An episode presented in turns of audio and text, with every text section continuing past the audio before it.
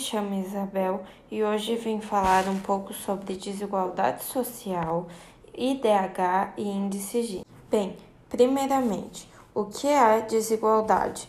Bem, desigualdade é caráter de estado de coisas ou pessoas que não são iguais entre si ou dessemelhanças.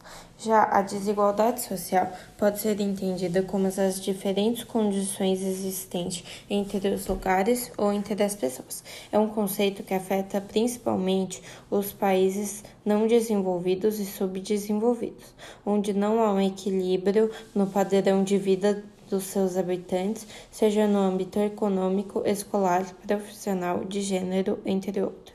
O IDH, ou Índice de Desenvolvimento Humano, varia de 0 a 1.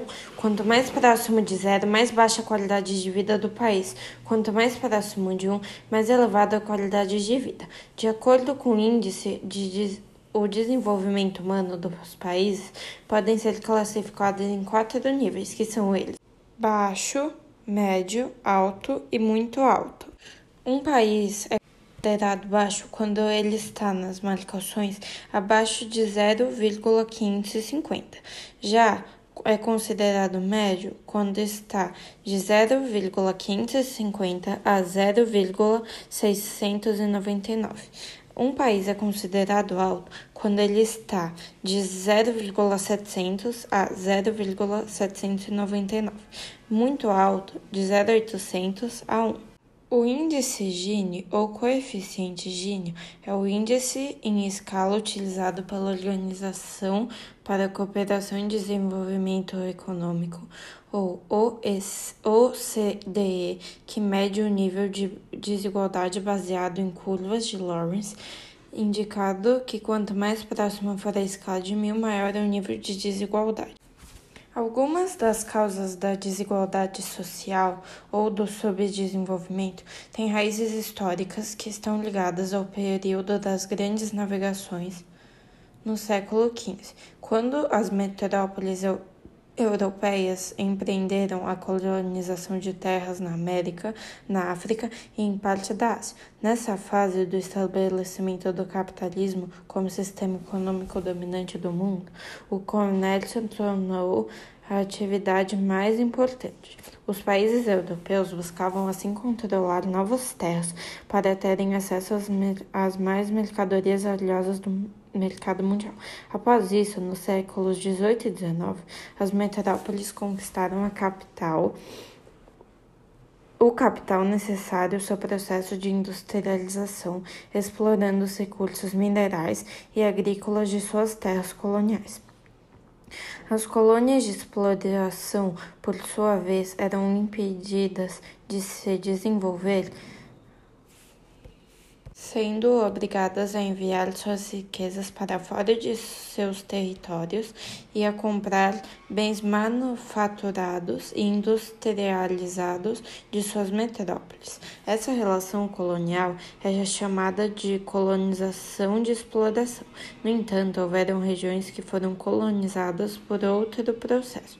O norte da América, por exemplo não apresentava os atrativos que justificassem o empreendimento colonial clássico, por não terem as riquezas que pudessem ser facilmente exploradas no mercado mundial.